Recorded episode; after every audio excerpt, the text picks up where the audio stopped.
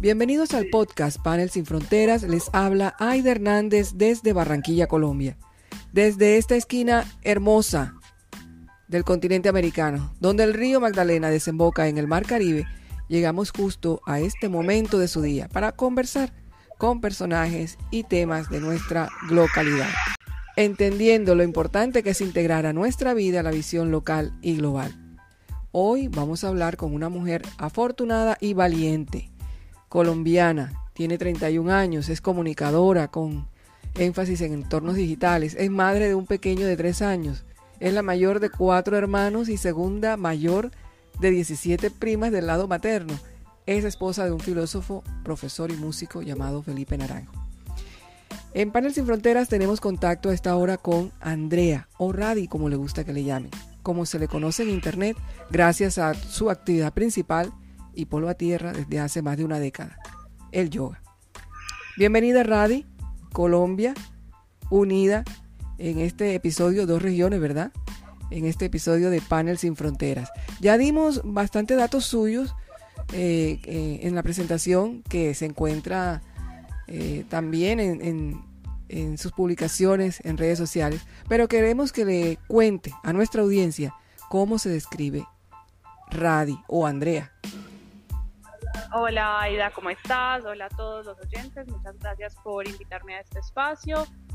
Yo creo que con la presentación que acabas de hacer quedé muy bien presentada, no tengo más que añadirle em, que, que, lo que acabas de decir, creo que está muy claro, soy profesora de yoga, me dedico a eso hace 11 años y ahora tengo un hijo de 3 años y vivo con mi esposo, somos una familia muy feliz, muy unida y bueno, tanto eso como mi profesión que es el yoga son los que me sostienen anclada en este, en este mundo, en esta realidad. Admito que este encuentro se ha dado porque escuché a Radi en un episodio en su podcast que hablaba sobre el aceptarnos como somos eh, en nuestro proceso de crecimiento, que ya luego de los 50 empezamos a llamarlo envejecimiento, aunque realmente desde que nacemos estamos envejeciendo un poco, ¿cierto? Pero es un tema eh, que resulta tabú y que alejamos de nuestro presente hasta cuando ya empieza a ser evidente eh, visual y físicamente. Eh, el yoga es una actividad asociada y recomendada para personas adultas, pero también creo que es también para niños y jóvenes, ¿cierto? Sí, correcto. Pues el yoga es una práctica que en Occidente hemos adaptado, digamos que para todas las edades como práctica tradicional sí es algo que se practica más en la edad adulta porque es una práctica que nos ayuda como a regresar a esa esencia, digamos, de la vida. Entonces es, es algo que, podemos lograr en la edad adulta cuando ya, digamos, todo nuestro sistema está desarrollado. Pero acá en Occidente, como hemos adoptado casi que solamente el tema de las posturas, entonces es algo que pueden practicar diferentes edades, correcto. Eh, sin embargo, ya hablando de, los adultos eh, y adultos mayores, eh, ver esas posiciones puede, en imágenes pueden resultar un poco complicadas y, y, sacarse las excusas de, por ejemplo, estoy pasadita de kilos o yo no soy tan flexible o yo me distraigo con cualquier cosa. ¿Qué consejo da Radi a esos principiantes que de pronto el médico les ha recomendado ejercicio de relajación como lo que se hace con el yoga? Pero que se encuentran con esa dificultad que a veces está solamente en la mente.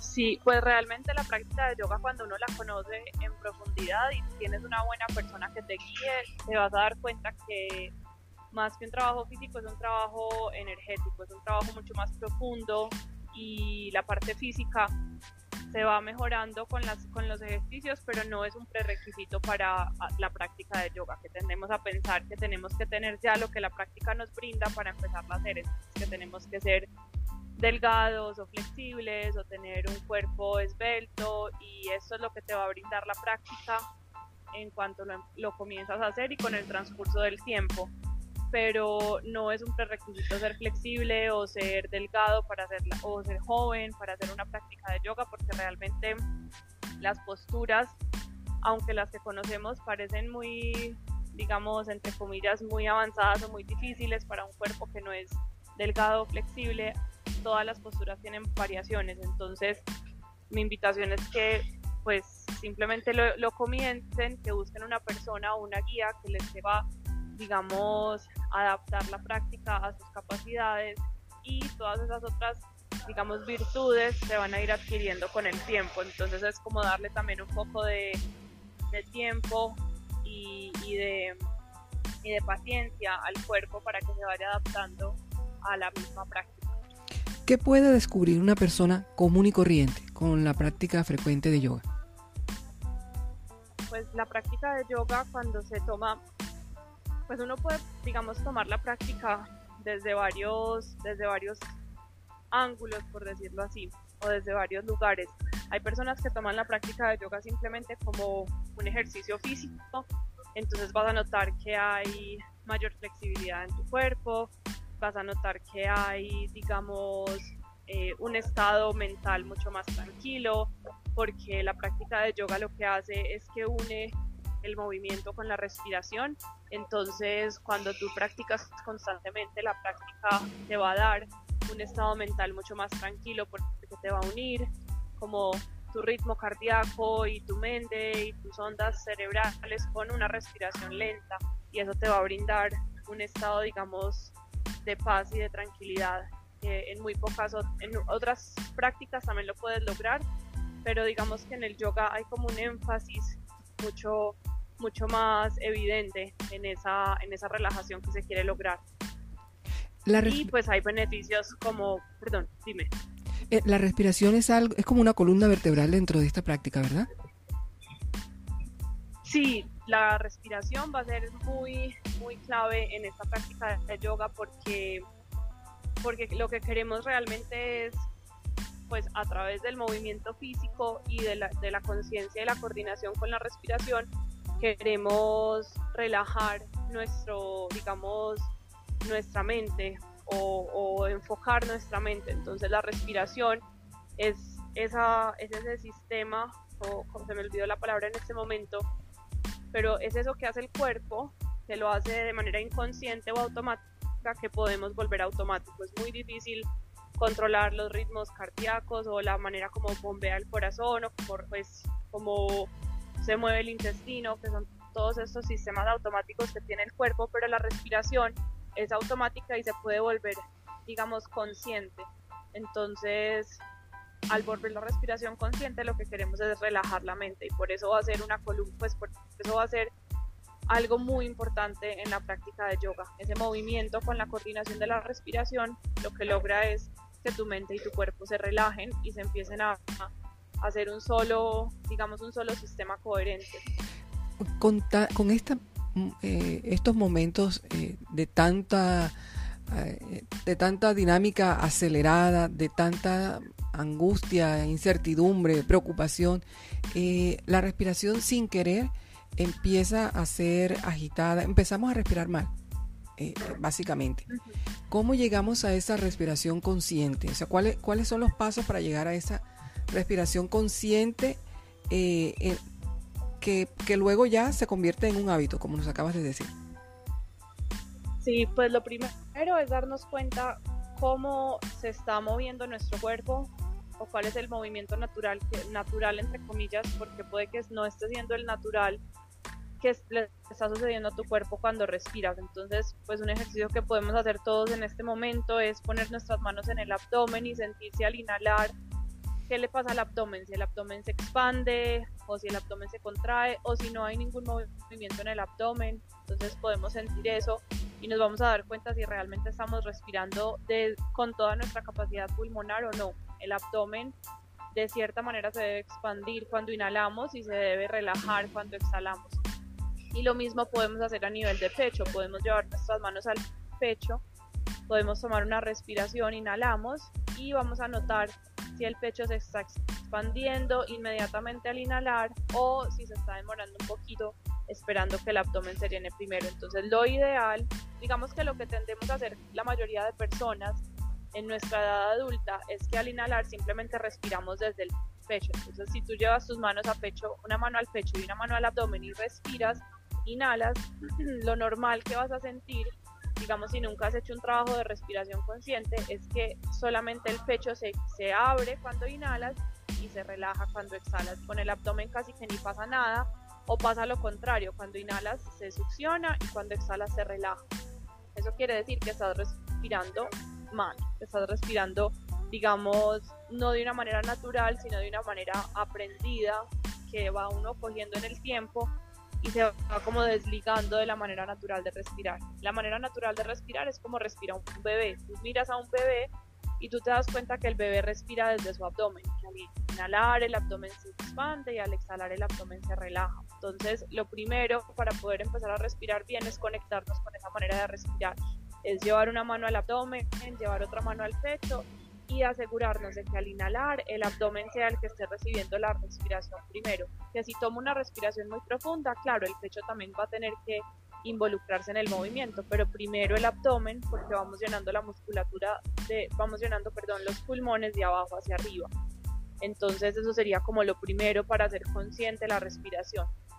Ya eso nos va a permitir como que tengamos mucha mayor conciencia de cómo está entrando y saliendo el abdomen a nuestro cuerpo y ahí podemos empezar a hacer diferentes ejercicios de la práctica de yoga que nos ayudan, por ejemplo, que son ejercicios de respiración que nos ayudan, por ejemplo, a expandir nuestra capacidad pulmonar o a ganar mucha mayor vitalidad por medio de la respiración. Pero lo primero siempre es, digamos que, arreglar esa manera de respirar, que sea una respiración abdominal y no una respiración, digamos, clavicular o de pecho.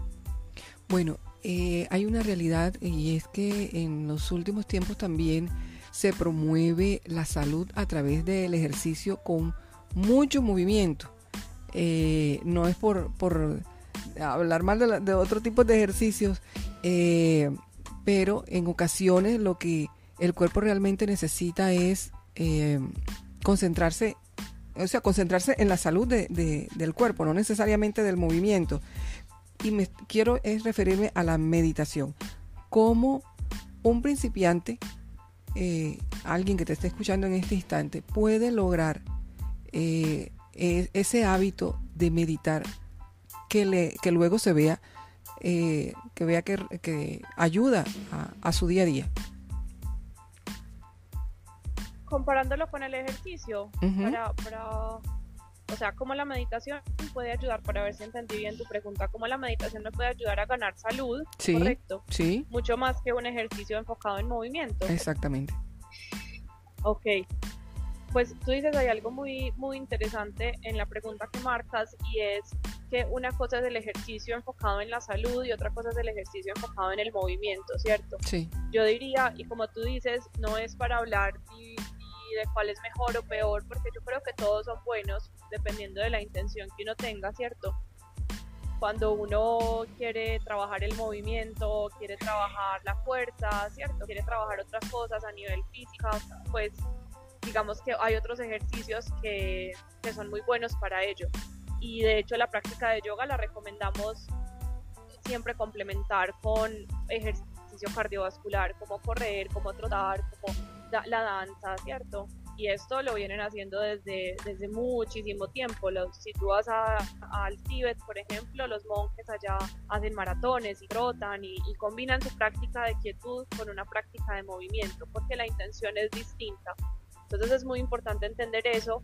Lo que nos da la meditación a nosotros es esa salud de la que tú estás hablando, especialmente a nivel mental y a nivel energético, porque realmente cuando estudiamos un poquito lo que es el cuerpo y lo que es la energía, nos damos cuenta que el cuerpo lo único que es es como esa densificación de la energía, ¿cierto? Y la energía tiene mucho que ver con el pensamiento, tiene mucho que ver con lo, con lo que tenemos dentro de nosotros a nivel mental. Entonces la meditación lo que nos va a dar es un, una gran salud mental que claramente se va a ver reflejada en nuestra energía, en nuestra vitalidad y eso se va a ver reflejado en nuestro cuerpo como salud física. La meditación como, como ejercicio de quietud, digamos que es, empieza a ser interesante cuando tú la combinas con una práctica de yoga o una práctica física que te permita ampliar el cuerpo, porque sentarte en la postura de meditación, aunque parece que es una postura fácil, no es tan fácil, ¿cierto? Llegar a una postura correcta y adecuada para meditar. Entonces, cuando uno estudia un poco lo que es la meditación, se da cuenta que las posturas de yoga, y no sé si recuerdas que al principio te comentaba que acá en Occidente, digamos que solamente hemos adaptado o hemos adoptado la parte de las posturas mucho y hemos separado, pensamos que son prácticas distintas. Realmente cuando vamos a Oriente nos, damos cuenta que las posturas de yoga, el servicio que le prestan al cuerpo es prepararlo para la meditación, prepararlo y abrir todos los canales, desbloquear el cuerpo a nivel físico para que yo en el momento en que me siente a meditar pueda lograr pues una buena meditación, tenga todos los canales a nivel energéticos abiertos, tenga el cuerpo muy bien dispuesto para que haya una buena meditación, una meditación profunda y eso logre, digamos, eso que queremos a nivel mental y a nivel de salud.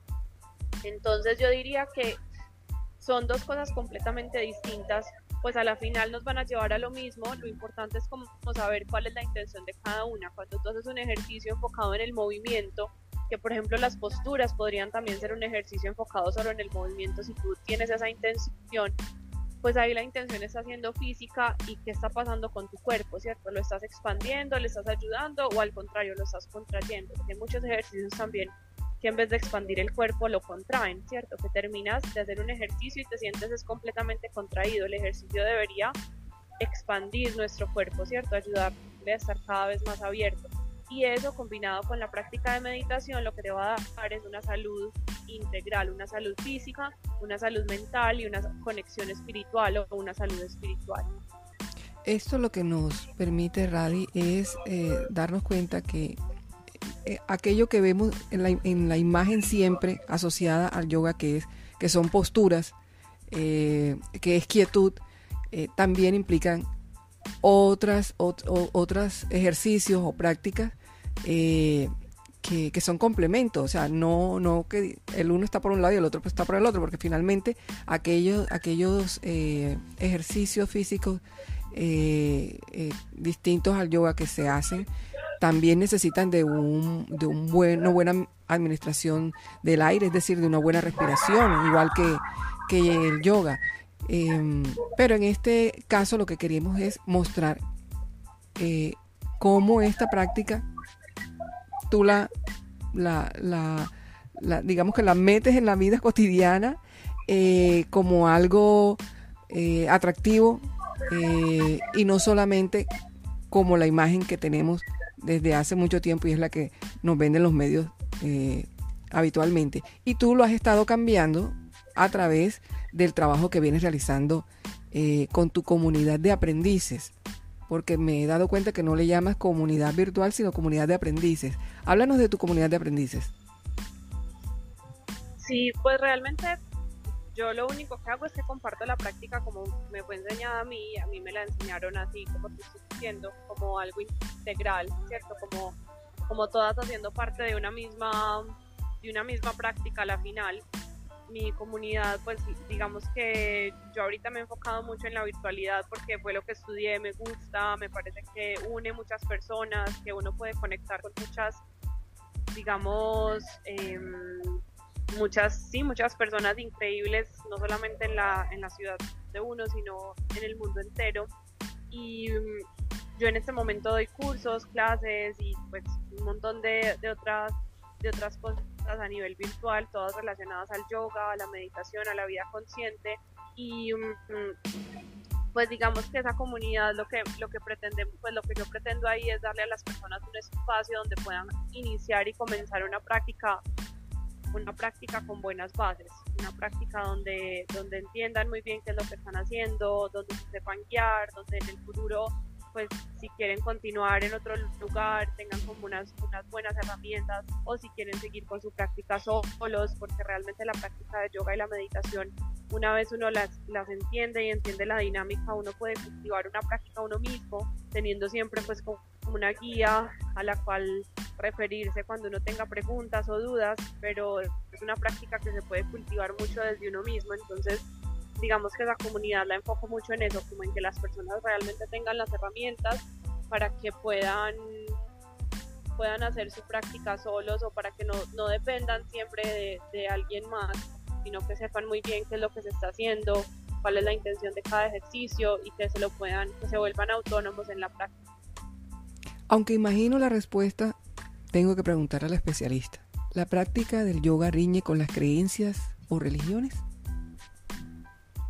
No, realmente la práctica de yoga es un camino espiritual, pues digamos que no está ligado a ninguna religión. ¿Qué pasa? Que muchas personas lo confunden como una, como una religión o tienden a pensar que es una religión o podrían volverlo ellos mismos una religión porque pues como camino espiritual si tiene muchas cosas que las religiones han adoptado de los caminos espirituales antiguos y ancestrales. La, la práctica espiritual es muchísimo más antigua que, los, que las religiones. Las religiones son algo en, pues en la historia, son algo realmente nuevo o moderno en relación a las prácticas espirituales cuando uno investiga como su, su nacimiento.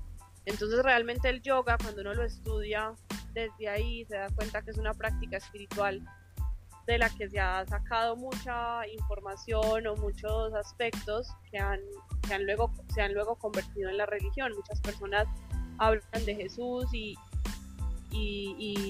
se dice que Jesús estuvo un tiempo en la India aprendiendo de prácticas espirituales y luego Jesús sale y Jesús no fue Jesús no fue el que fundó la religión católica Jesús simplemente fue una, una personaje espiritual con un montón de misticismo con un montón de conocimiento de prácticas espirituales que seguramente son muy similares al, a la meditación a, a los mantras a todo aquello que hay en Oriente y eso luego se institucionaliza y se vuelve una, una religión, pero Jesús no, fue el que creó la religión católica, todos sabemos eso muy bien, simplemente es un personaje que luego lo institucionalizan.